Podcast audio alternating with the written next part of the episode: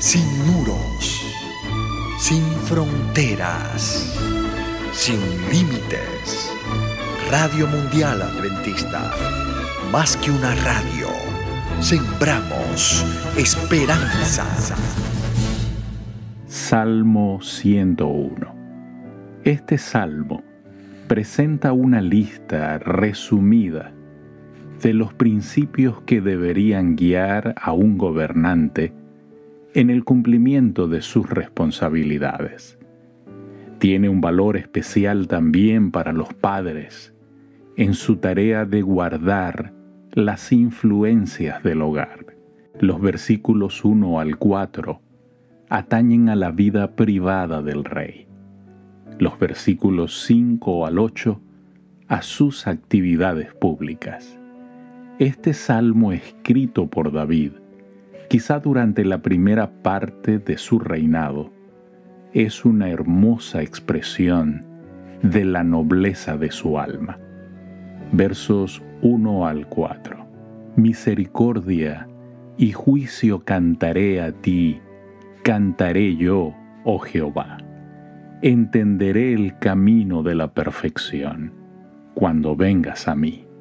En la integridad de mi corazón, andaré en medio de mi casa.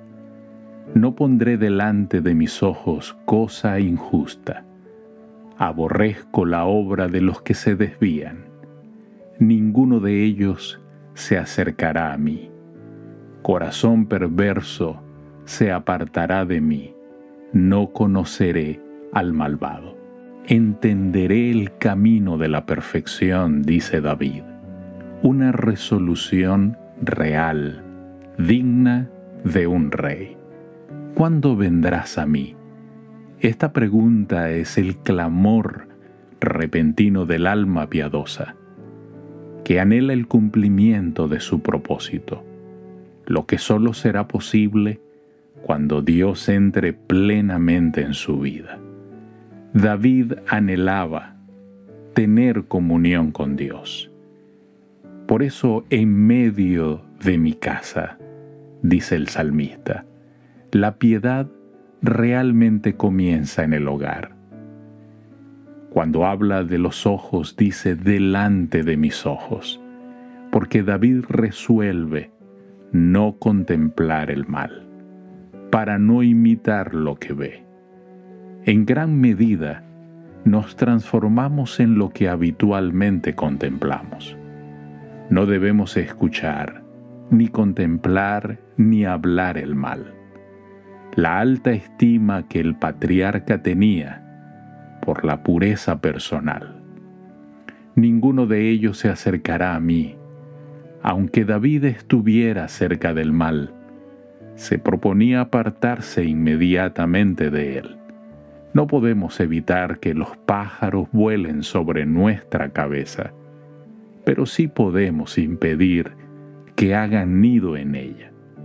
A partir de este punto, el salmista pasa de las resoluciones particulares a las que atañen a su vida pública como rey. Versos 5 al 8. Al que solapadamente infama a su prójimo, yo lo destruiré no sufriré al de ojos altaneros y de corazón vanidoso. Mis ojos pondré en los fieles de la tierra, para que estén conmigo. El que ande en el camino de la perfección, éste me servirá. No habitará dentro de mi casa el que hace fraude. El que habla mentiras no se afirmará delante de mis ojos. De mañana destruiré a los impíos de la tierra, para exterminar de la ciudad de Jehová a todos los que hagan iniquidad. Como rey, David no toleraría en su palacio a personas cuya conducta pudiera describirse con las palabras de este versículo. David se propone buscar individuos leales, para que integren su corte. David desea que sus funcionarios sean como él, los escogería por el valor moral y no por la alcurnia o el talento. Lo que David exige de sí mismo, lo demanda también de otros. Él rechazaría a los que hacen fraude y al que habla mentiras. Él buscaría a los humildes, no a los orgullosos. Ellos eran mucho mejores para confiarles la autoridad y la responsabilidad.